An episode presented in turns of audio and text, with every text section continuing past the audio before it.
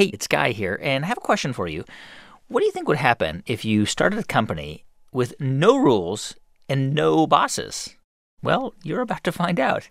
This episode originally aired in April 2015. Enjoy. This is the TED Radio Hour. Each week, groundbreaking TED Talks. TED Talks. Um, TED. TED. Technology. Entertainment. Design. Design. Is that really what it stands for? I've never known that. Delivered I've at known- TED conferences around the world. The gift of the human imagination. We've had to believe in impossible things. The true nature of reality beckons from just beyond. Those talks, those ideas, adapted for radio. From NPR. I'm Guy Raz. So, um, so do you want to hear something really cool? Yes. Okay, take a listen.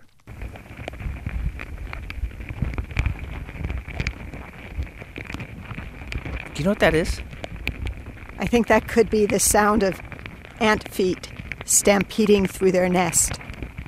Now, I know what you're thinking. That was a really good guess. I'm Deborah Gordon. I'm a professor of biology at Stanford and I study ants. Deborah, of course, had actually heard this recording before. It's from an Australian sound engineer, Stephen Frost, who captured the sound of some ants crawling over little tiny microphones. They're loud. They are loud. Yeah. I guess if you put similar microphones on the sidewalks of like New York City, it would it would sound kind of similar. Yeah, I think it would be a lot more chaotic.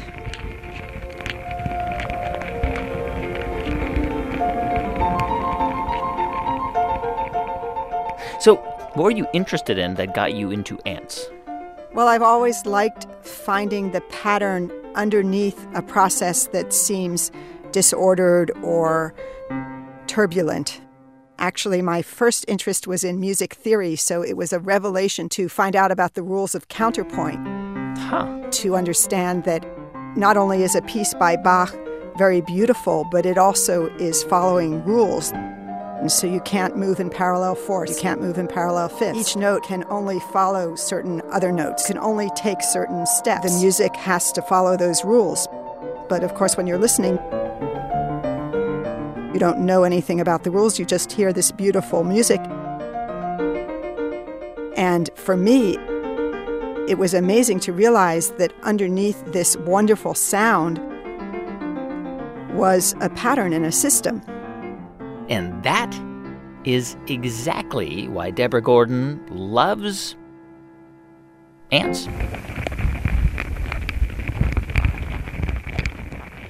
Because underneath all that chaos is a system, too, a system that you probably encounter every day. So, harvester ants in the desert have evolved to deal with the problem of conserving water. They have to spend water to get water. So, when an ant is out in the desert sun foraging, it loses water to the air. Yeah. But they get their water out of the seeds that they eat. So, the colony has to regulate foraging, and they do this with a very simple system of feedback. An ant doesn't leave the nest unless it's met enough ants returning with food. And a meeting for an ant is just a quick little touch. That's right, where they're smelling each other with their antennae. Yeah, I mean, ants clearly don't have meetings all day. That now that's one of the good things about being an ant. No yeah, meetings. No meetings at all. So, in an ant colony in the desert, when there's more food outside, The ants find it faster and they come back faster, and more ants inside go out to get it. And when there isn't very much food out there, they come back very slowly and ants don't go out. now that system of organization is surprisingly similar to something we humans came up with. So when they first set up the internet, operating costs were very high. So they set up a protocol that doesn't let a data packet go out until it gets an acknowledgement from the router that the previous data packet had the bandwidth to go on. Huh. So we invented for the internet a very similar algorithm to Wow. one that has evolved in desert ants many, many millions of years, and we just invented the internet yesterday.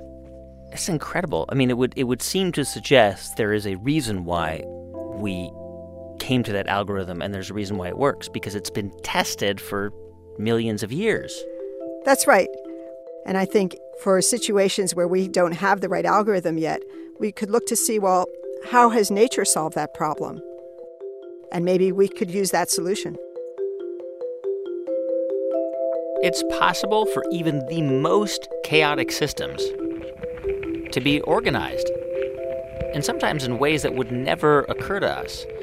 On the show today, how and why we organize stories and ideas about new ways of handling complexity in the workplace. If you find you need to come here, come here. If you're good at working home, work at home. We just want to make sure that you are self directed. New ways of organizing your family. Nothing has been more top down through history than the family. The problem is the life that we are sending our kids into is not top down anymore. Organizing disaster relief. But it just was crazy to us that we showed up and spontaneously decided to give orders, and that was fine. And why organized systems sometimes still fail. We know how to, you know, go and occupy a park together, but we don't yet know how to think together. Most of the systems we'll hear about this episode, of course, are human systems but Deborah Gordon says if you start with how ants are organized, you're going in the same order that evolution went. Perfect. Yeah, right. perfect. That's, and she says you can actually learn a lot from ants about how effective a noisy, messy system can be. Here's Deborah's TED Talk. We could learn from this about other systems like brains and data networks that we engineer what all these systems have in common is that there's no central control. An ant colony consists of sterile female workers. Those are the ants you see walking around. And then one or more reproductive females who just lay the eggs.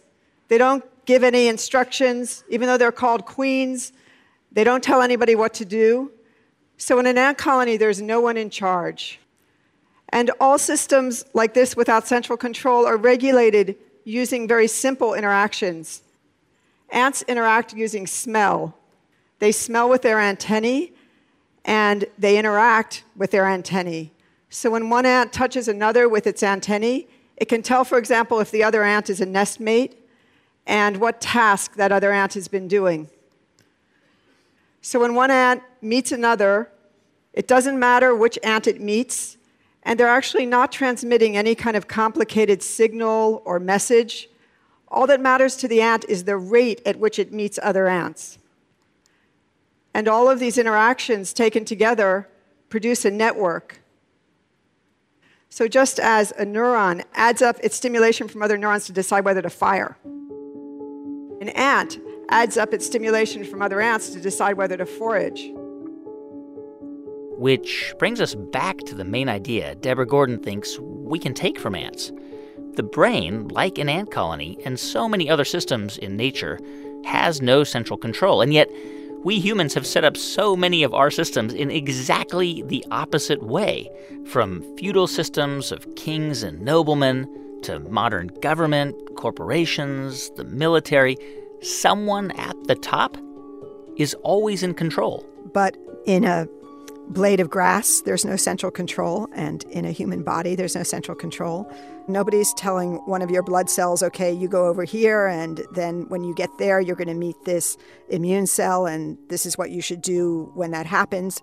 So, systems without central control are everywhere in nature. Yeah. Uh, but if you think about the feudal system, it's not only that the king has this power, but it's also the king constantly has to persuade everybody that he has this power. Right. And everybody has to keep reinforcing the idea that he has this power. So it doesn't just sit there, it has to constantly be maintained and reinforced and controlled and fought over.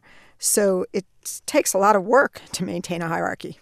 Which doesn't uh, really apply to the ant world. That's right. The ants don't do that work, and our bodies don't do that work. And maybe in a way it's more effective and efficient to have a system without any central control where the whole thing can keep working without having to do all that extra effort of maintaining a hierarchy. There are more than 12,000 species of ants in every conceivable environment that operate without central control.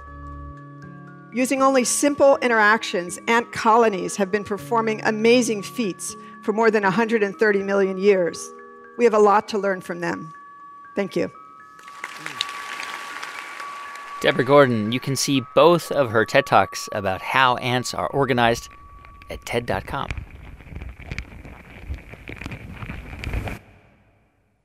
So, even in the least organized situations, there has to be someone who makes things function. Someone like Morgan O'Neill. Hi, Guy. Oh my God, I'm nervous. Morgan grew up in a place called Monson, Massachusetts. There are two pizza places, one grocery store, probably three liquor stores. We don't even have a stoplight. And a few years ago, on one summer day, a big storm The sky was a very funny color. was about to change Monson forever. Apparently, hail had started falling, sizes bigger than anyone had seen before. And my dad and my brother were driving home at the time. And my brother even turned on his camera to capture a movie of the hail because it was just so impressive. When they finally got home, you can hear the change in the sound on the camera. You can hear this roar.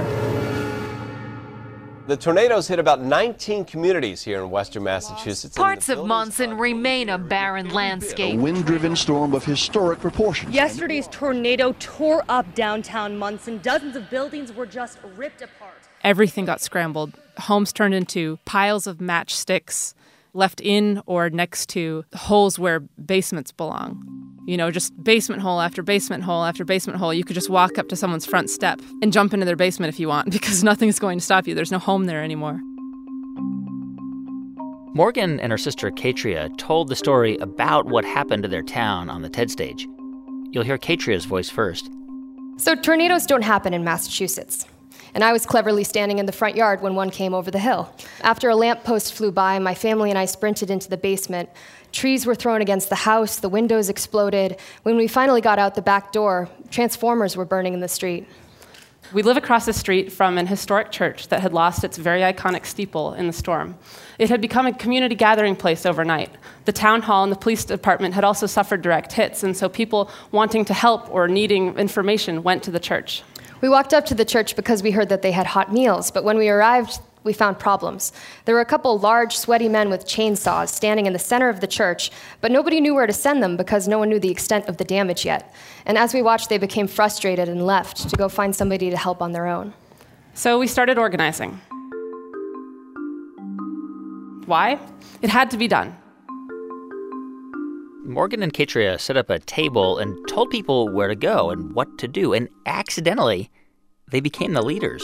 It just was crazy to us that we showed up and spontaneously decided to give orders, and that was fine. Coming up, how two 20 somethings got a town knocked down by an EF3 tornado back on its feet. I'm Guy Raz, and on the show today, getting organized. You're listening to the TED Radio Hour from NPR.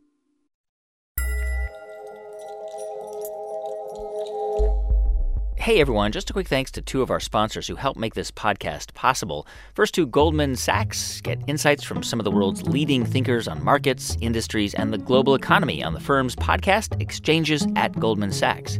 You'll hear discussions on topics with far reaching implications like climate change, autonomous driving, and the future of China's economic growth, plus much more.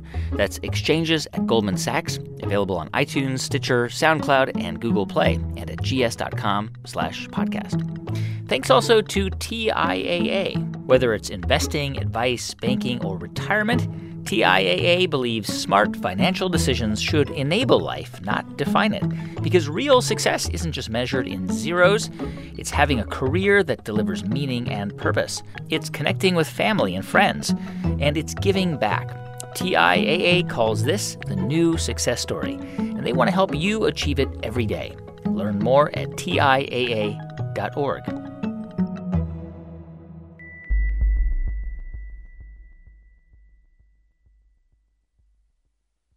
It's the TED Radio Hour from NPR. I'm Guy Raz. And on the show today, ideas about how and why we organize. Yeah, I mean, who would you say is in charge in this situation? This is Morgan O'Neill, who we just heard from before the break. It's not clear. After a tornado hit her hometown of Monson, Massachusetts, Morgan and her sister Caitria decided to step up because nobody else was going to. We had a volunteer emergency manager who was out of town at the time, unfortunately, and that person would be the most obvious one in charge. We had selectmen who had never dealt with anything like this before. We had a police department that could barely hold on to public safety, which of course is number one. And so it was just, it wasn't even obvious who was supposed to think about telling people what to do. And so we came up to the church and we said, hey, we want to help out. We want to bring you infrastructure. Did, I mean, did anybody question you? I mean, like, no one was like, wait a minute, who, who put you in charge? So, okay, so sometimes I would wear shirts from high school. And so my sister and I, we looked very young. And sometimes people would ask me, oh, honey, are you going to graduate this year? And they would mean graduate from Monson High School. But in the same breath, they would agree to do what I had just directed them to do. Wow. it was remarkable how having an air of confidence and looking like you're in charge will allow you to tell anybody to do anything. Yeah. And so we were very rarely questioned. Everyone's donating clothing. We should really inventory the donations that are piling up here. Yeah, and we need a hotline. Can you make a Google Voice number? Yeah, sure. And we need to tell people what not to bring. I'll make a Facebook account. Can you print flyers for the neighborhoods? Yeah, but we don't even know what houses are accepting help at this point. We need to canvass and send out volunteers. We need to tell people what not to bring. Hey, there's a news truck. I'll tell them. You got my number off the news? We don't need any more freezers. Uh-huh. And Six the insurance won't cover it. You need a crew to tarp your hour. roof. Someone get me post-its!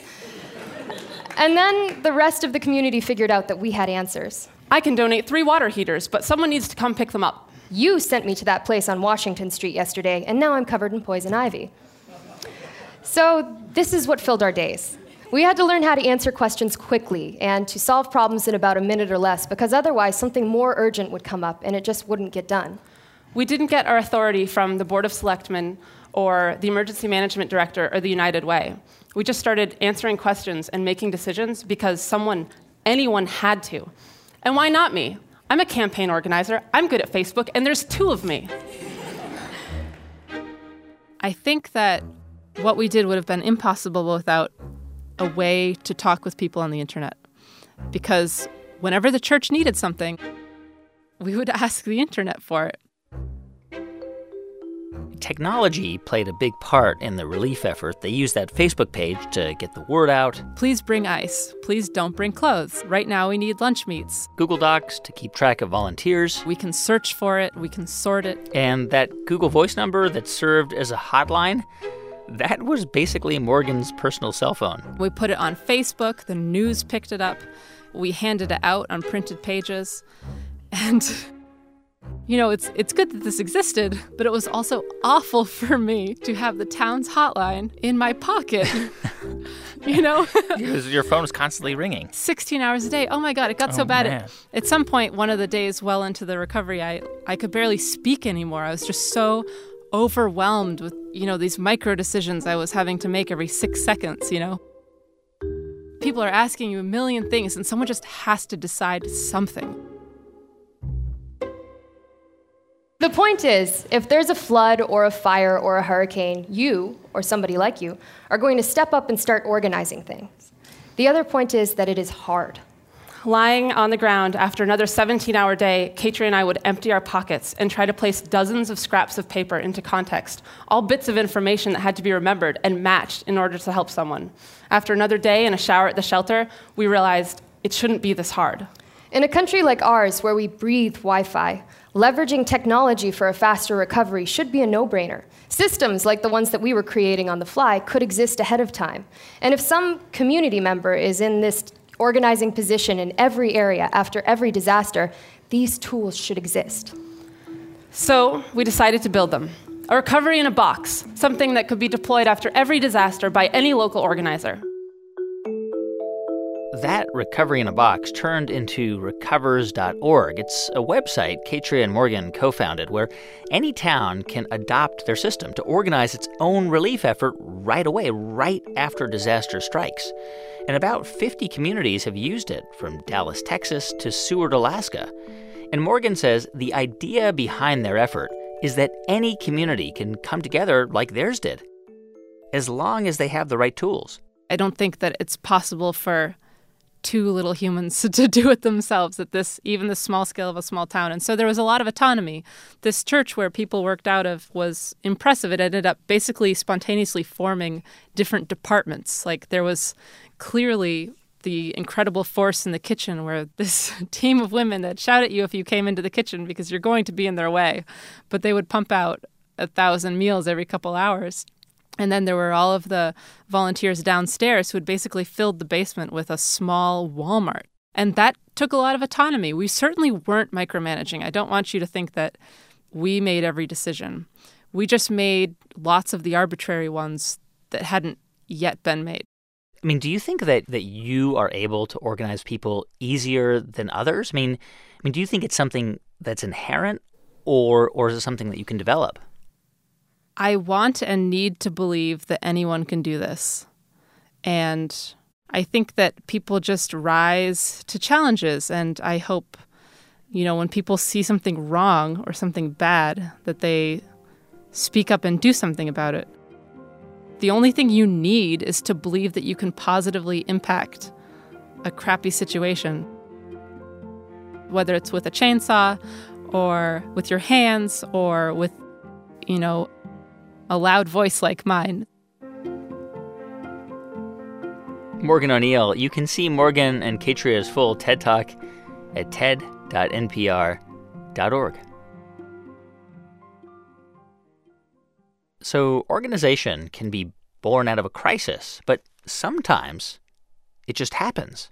Let's say there's 10 of you in a room and you're all bored and you're watching a talk, but nobody knows that everybody's bored. You know, everybody thinks I'm the only one bored and this must be fascinating. You're just kind of forcing yourself to act interested. And then somebody gets up and says, This is so boring. And everybody goes, I think so too, right? Right. That's what social media does. It can create a synchronized moment where everybody gets together. This is Zeynep Tufekci. She studies how that dynamic happens on a global scale and how social media fuels protest movements. I find them very fascinating aspects of human societies when a bunch of people get together and say, we'd like to change something. In 2011, Zeynep went to Cairo's Tahrir Square to see how those protests gained steam through social media.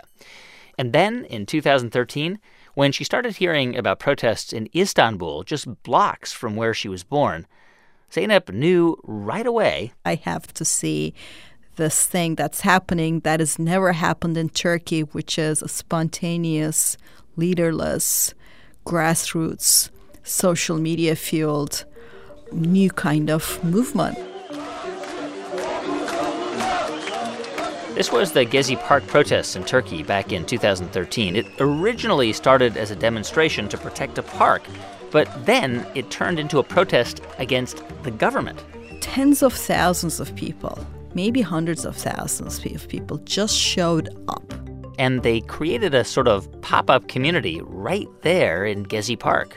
They organized the food distribution. There was a sound stage, there were workshops, and there was yoga. And somebody remarked to me it was almost like being retired in the world's greatest retirement community except you got tear gas occasionally. But this was all done primarily on social media at first. It's both, right? I mean, there's a lot of people who are discussing in person and then they start following each other on Twitter.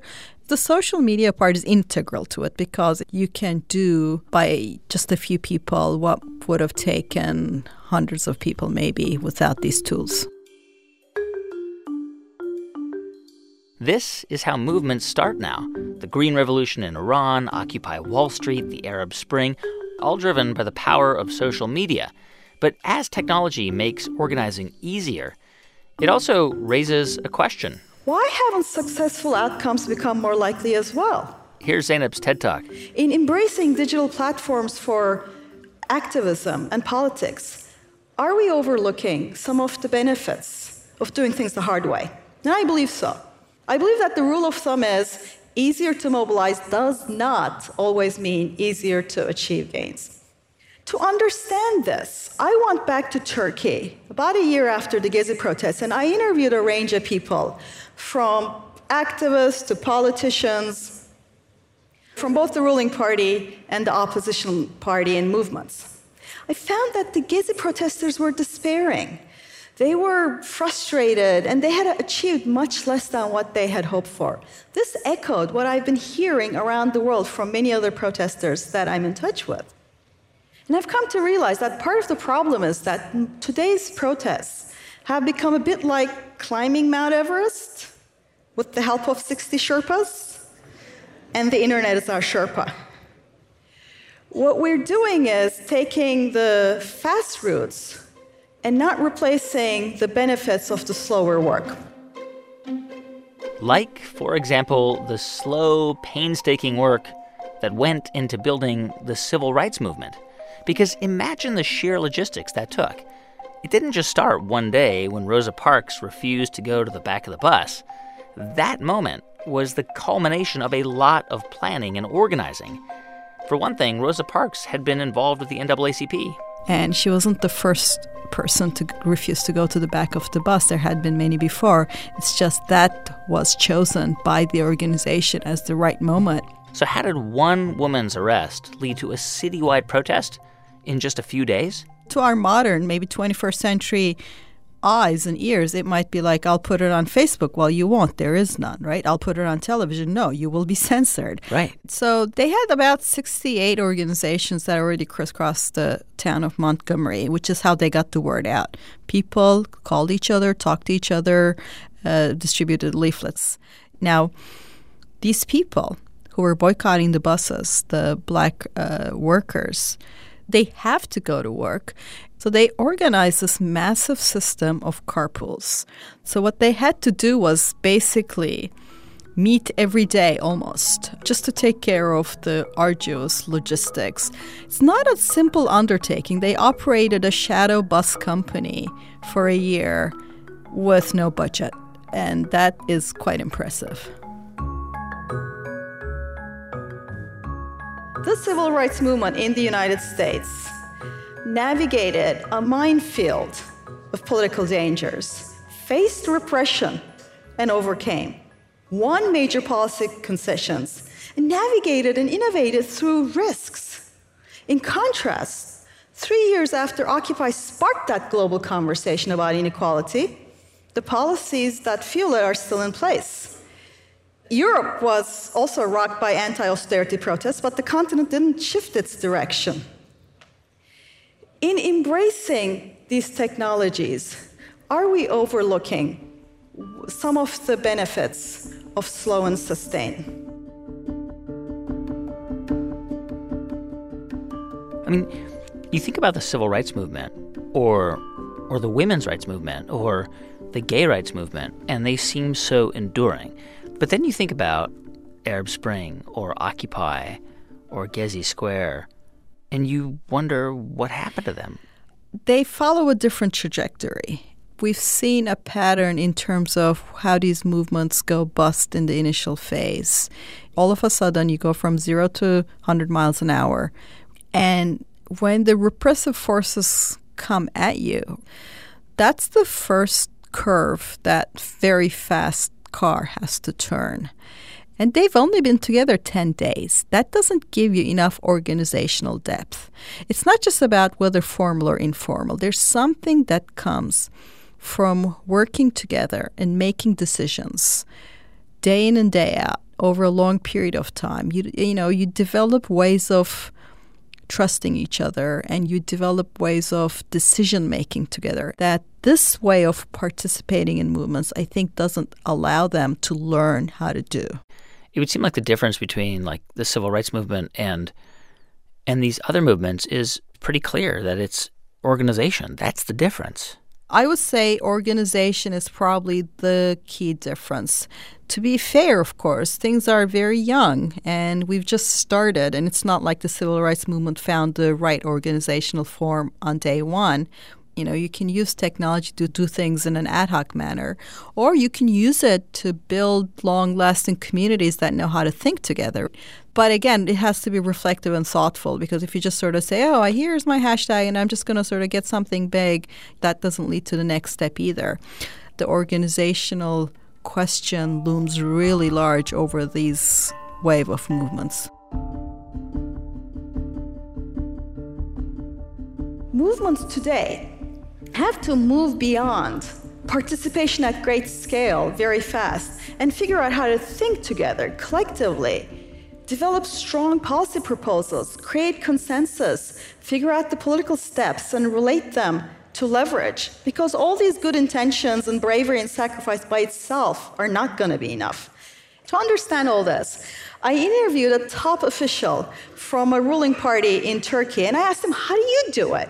They too use digital technology extensively, so that's not it. So, what's the secret? Well, he told me. He said, The key is he never took sugar with his tea. Said, What is that got to do with anything? Well, he said his party starts getting ready for the next election the day after the last one. And he spends all day, every day, meeting with voters in their homes, in their wedding parties, circumcision ceremonies. And then he meets with his colleagues to compare notes. With that many meetings every day, with tea offered at every one of them, which he could not refuse, because that'd be rude, he could not take even one cube of sugar per cup of tea because that would be many kilos of sugar, and he'd even calculated exactly how many kilos. And at that point, I realized why he was speaking so fast. He had met in the afternoon, he was already way over caffeinated. But his party won two major elections within a year of the Gezi protests with comfortable margins.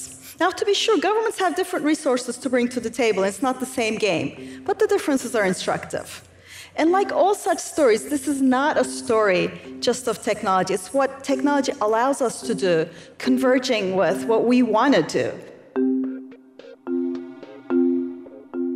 Do you think that humans are like almost naturally inclined to organize, like almost like it's part of our DNA? Yes. Yes. People I've interviewed tell me that they've never felt better in their lives than they do in the middle of that protest, in that middle of occupation.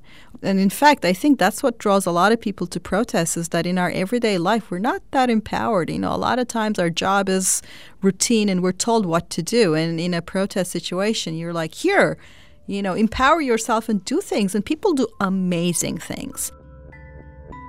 The question is, how do you take that amazing energy and build a lasting organization? that's not just about taking care of immediate needs, but about decision making and staying together and navigating. Zeynep Tufekci is a professor at UNC Chapel Hill. You can see her full talk at ted.npr.org. More ideas about organizing in a moment. I'm Guy Raz, and you're listening to the TED Radio Hour from NPR.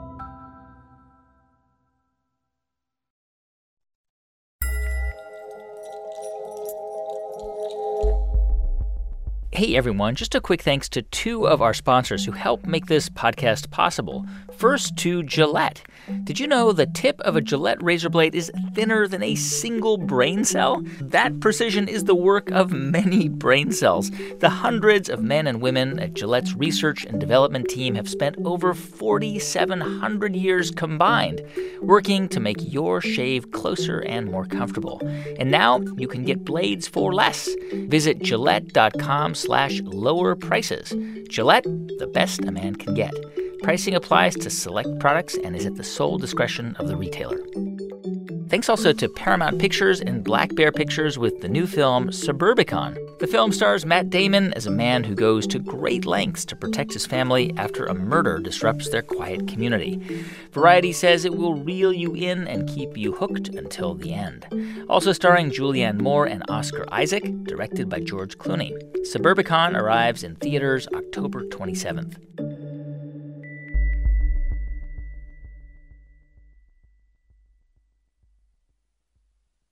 It's the TED Radio Hour from NPR. I'm Guy Raz. And on the show today, getting organized stories and ideas of how and why we organize. So think about some of the most top down organizations you know the military, political parties, multinational corporations, and maybe the place you work. There are too many similarities between the way we run businesses and the way people run boarding schools. This is Ricardo Semler, and Ricardo is a businessman. Here are all the rules. Here's how you follow them. This is what you can do. This is what you cannot do. Before you do this, do that. Which he says is just what his father's company was like when Ricardo first started to work there. A pyramid hierarchy, president, vice presidents, directors, and so forth. The company made pumps and propellers for ships. This was in Sao Paulo, Brazil, in the late 1970s. The people who were there were very far from feeling free or looking happy about what they're doing. It's something where people end up bogged down very quickly by the organizational boxes they've been put in, by the people they have to ask authorization from, the people they have to ship papers out to. And this is more or less how the company operated until Ricardo took it over in his early 20s. And I said, I don't want to spend 50 years of my life making people come on time and then giving them a gold watch for having done so for 30 years. There must be a better way of organizing. I started asking questions, basically asking, why do we want to know how many hours a week people work? Why can't people know what our profit and strategies are, and so forth? And as we asked these questions, it became obvious that the answers were just old fashioned and not current anymore. So Ricardo Semler decided to radically reorganize the company. His first day on the job, he fired most of the managers. He ripped out the punch clocks for time cards, and he started to create a system of self organization. And over time, the company, which is called Semco, became hugely successful from 140 employees to thousands. They make rocket fuel, they build factories, they manage ATMs all across Brazil. And Ricardo Semler has turned his ideas on radical reorganization into a movement. Here he is on the TED stage.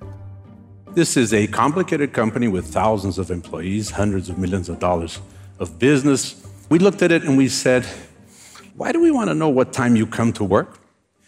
Why are we building these headquarters? Is it not an ego issue that we want to look solid and big and important and so forth, but we're dragging you two hours across town because of it? So we started asking questions one by one. How do we find people? We'd go out and try and recruit people. We'd say, look, when you come to us, we're not going to have two or three interviews and then you're going to be married to us for life. That's not how we do the rest of our life. So have your interview and then come back. Spend an afternoon, spend a whole day, talk to anybody you want. Make sure we are the bride you thought we were and not all the bull we put into our own ads.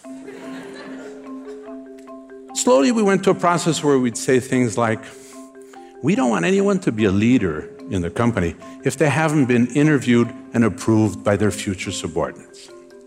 Every six months, everyone gets evaluated anonymously, and this determines whether they should continue in that leadership position, which is many times situational, as you know.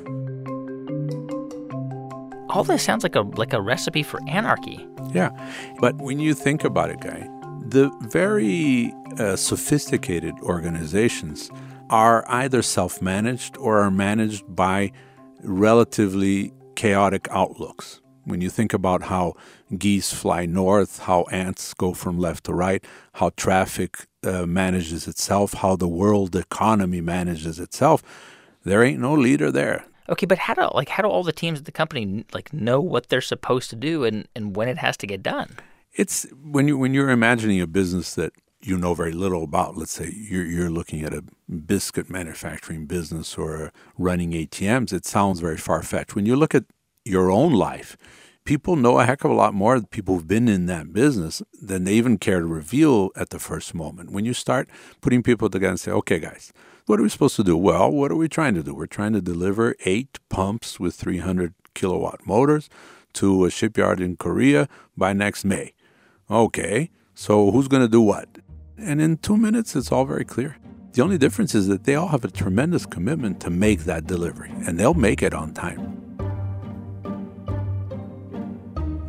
Over time, we started asking other questions. We'd say things like, why can't people set their own salaries? There's only three things you need to know how much people make inside the company, how much people make in somewhere else in a similar business, and how much we make in general to see whether we can afford it. So let's give people these three pieces of information. So we started having in the cafeteria a computer where you could go in and you could ask what someone spent, how much someone makes, what they make in benefits, what the company makes, what the margins are, and so forth. As this information started coming to people, we said things like, We don't want to know how much holidays you're taking. We don't want to know where you work. We had at one point 14 different offices around town, and we'd say, Go to the one that's closest to your house, to the customer you're going to visit today. Don't tell us where you are. I mean, the thing is, is that when you organize something, it's like it's a method to establish some kind of control. But it's almost like you organized your company to cede control. Yeah. Because the idea that having control generates security is a very silly idea. You know, you think about any kind of organization that's definitely in place. You know, think the U.S. government, you think Congress, you think an enormous company. Do they really have any idea what's going to happen 90 days ahead of time? The amount of things that are completely out of control are enormous. And so a board meeting is very much in order and people start at 2 p.m. and end at 6:30 and 6:30 all their cars are waiting they go out with their little files and they say guys we did a great job we're now going this direction but deep down they know that there's an enormous amount of BS in that they really have no idea of what their competitors are going to do what the economy is going to be and so the idea that they're in control is a complete fraud, which everyone plays along with because it's in everyone's interest to pretend. Ricardo Semler, he's the chairman of Semco Partners, but no longer CEO. Like all of his employees, he gets graded on his work, and about a decade ago, he was actually voted out of the top executive position, a decision he says he's totally fine with. Here's how he ended his TED Talk. I used to, I taught uh, MBAs at MIT for a time, and I ended up one day at the Mount Auburn Cemetery. It was a beautiful cemetery in, in Cambridge. And I was walking around, it was my birthday, and I was thinking, what do I want to be remembered for? And I did another stroll around, and the second time, another question came to me, which did me better, which was, why do I want to be remembered at all? uh, I always come back to variations of the question that my son asked me when he was three uh, Dad, why do we exist? And so, what we've done all of these years is very simple, is use a little tool which is ask three whys in a row. Because the first why, you always have a good answer for. The second why starts getting difficult. By the third why, you don't really know why you're doing what you're doing. And so, what I want to leave you with is the seed and the thought that maybe if you do this, you will come to the question, what for? And over time, you'll have a much wiser future. Thank you very much. You can hear Ricardo Semler's entire talk at TED.com. On the show today, stories and ideas of how and why we organize. All right, Bruce, let me let me ex- describe to you the last 15 hours of my life. Okay, this is what I did. I was talking here with Bruce Feiler. He wrote a book called The Secrets of Happy Families. Not because I have one, but because I wanted one, okay? Bruce has two young kids, and That's early, like right? me, I left at 5:30, like a lot of parents, and I rushed to the supermarket to buy some groceries to make dinner. he sometimes feels a little overwhelmed. Every single conversation that I have about families begins in one way or the other with this idea. I got a five-year-old and a three-year-old The idea that modern family life jumping up and down, is chaotic. and I'm trying to make dinner, and I'm making the chicken, like I'm making the broccoli, stewing And the broccoli. even though the momentum of that chaos feels unavoidable, Bruce says there is a better way. If you want to run a marathon, you have to plan it. Yeah. Okay, if you want to lose weight, you need to map it out. And I, my wife was working late. I've got to get them into their bed. Whatever, if you want to be a better painter, you just can't go from zero to Picasso. You've got to take baby steps and accumulate small uh, wins. I get a call, a work call. I got to do that. Why is it that we uh, don't do this with our family? Why is it that we don't have time to sit down and say, this is what we're striving for? And then at 11:30, I then realized that I haven't prepared for my interview with Bruce Feiler, which is happening in just a few hours. Not only that, What we need, Bruce Feiler argues, is a system to organize all this chaos. It's chaotic, but it's also growing, Yeah. and we're all in it together. It's like a tech startup. Yeah, it's like a startup where basically everybody has to contribute. You have to adapt all the time. You need some order, but you got to keep moving forward. So keep that idea in your head that in some ways, a family is kind of like a scrappy upstart business as you listen to Bruce Feiler tell this next story on the TED stage. In 1983, Jeff Sutherland was a technologist at a financial firm in New England. He was very frustrated with how software got designed. Companies followed the waterfall method, right, in which executives issued orders that slowly trickled down to programmers below, and no one had ever consulted the programmers. 83% of projects failed. They were too bloated or too out of date by the time they were done. Sutherland wanted to create a system where ideas didn't just percolate down, but could percolate up from the bottom and be adjusted in real time. He read 30 years of Harvard Business Review before stumbling upon an article in 1986 called The New New Product Development Game. It said that the pace of business was quickening. And by the way, this was 1986. Uh, and the most successful companies were flexible. It highlighted Toyota and Canon and likened their adaptable, tight knit teams to rugby scrums. As Sutherland told me, we got to that article and said, that's it. In Sutherland's system, companies don't use large, massive projects that take two years. They do things in small chunks. Nothing takes longer than two weeks. So instead of saying, you guys go off into that bunker and come back with a cell phone or a social network, you say, you go off and come up with one element, then bring it back. Let's talk about it. Let's adapt. This system of organization is called agile development. Today, it's used in corporations all over the world, and the basic idea you succeed or you fail quickly. And that is the great thing about this core agile idea, which it acknowledges that we have to be adapting all the time, but yet we need some structure to that adaptation. There are literally dozens of books out there about how Agile can provide structure in the workplace. But Bruce Feiler's idea is that you can actually take certain core lessons from Agile and apply them to your family. So, how do you do it? The answer to that is you set aside a period of time each week where you are going to discuss how you're functioning as a family. Not how each individual person is doing, not how the five year old is doing. You talk about how you're functioning as a family. Okay? Try to answer three questions. These are the core three agile questions. Yeah. Right? What's working well? Okay. In our family this week, what's not working well, and what can we focus on in the week ahead? Because you're going to know this week ahead, guess what? Dad's got a business trip. Okay? Therefore, everybody's going to have to adjust. You want them to say, I'm going to set the table and I'm going to clear the table, where normally I do it once. Or I'm going to give myself a shower. Or I'm going to help my sibling do their homework. So, one of my messages here is park the helicopter. Bruce has actually tried this in his own family. He lets his two daughters take more responsibility for daily tasks. And he says the one thing that made this system of organization so much easier was a checklist of their daily responsibilities. Get yourself a whiteboard or get a piece of paper, and rather than you running around saying, brush your teeth and floss and lay out your clothes and, and uh, whatever else it might be as part of your bedtime routine, you're giving them the authority to do it themselves. And it becomes much more inherent. But here's the thing yeah. don't you make it. Say, we're going to do this. I want you to list all the things you're going to do in the morning, and then we're going to check them off.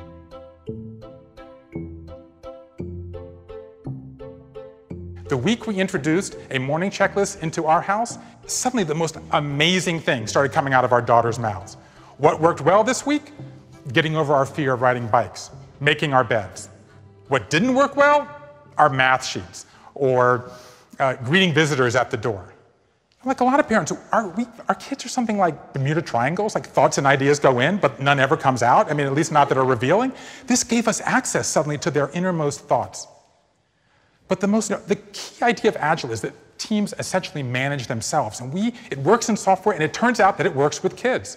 Our kids love this process. So they would come up with all these ideas. You know, greet five visitors at the door this week, get an extra 10 minutes of, of reading before bed. You know, kick someone, lose desserts for a month. It, it turns out, by the way, our girls are little Stalins. We constantly have to kind of dial them back. Now, look, naturally, there's a gap between their kind of conduct in these meetings and their behavior the rest of the week. But the truth is, it didn't really bother us. It felt like we were kind of laying these underground cables that wouldn't light up their world for many years to come. And by the way, research backs this up too.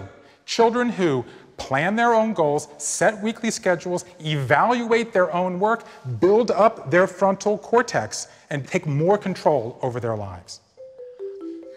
So the bottom line is empower your children. Can I tell you something? I'm gonna, I'm gonna I'm gonna tell you something very personal. The the thing that like gives me the greatest sense of purpose is the chaos that comes from being a father.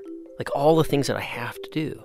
It gives me a sense of self worth more than anything else I do. But meaning is different from happiness. Mm. And the research into meaning shows the reason that parenting is such a profound experience is because it gives us more meaning, because it makes us reflect on our own childhood. It makes us look at our children and realize where they've come from and to do things now based on where we hope they might get in the future.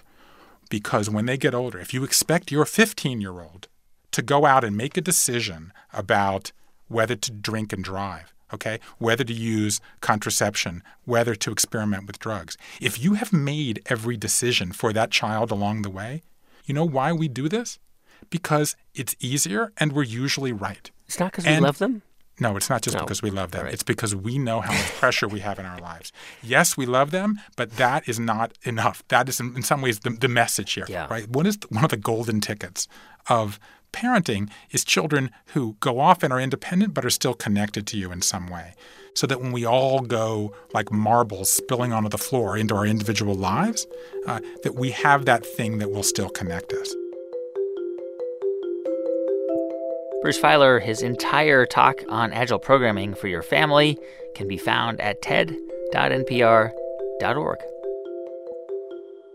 Get your house in order.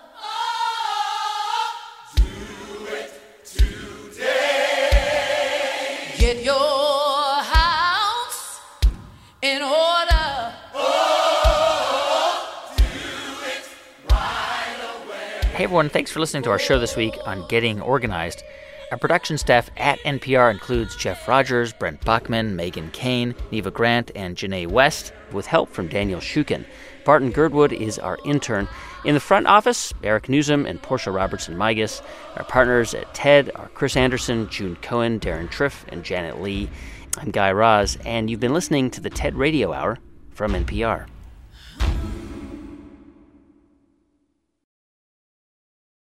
Hey, I'm Kelly McEvers, and Embedded is back. President Donald Trump has no record of public service, but he does have a record in business and on TV. In our latest round of stories, we introduce you to the people who were there as he built an empire and a name. Listen on the NPR One app or wherever you get your podcasts.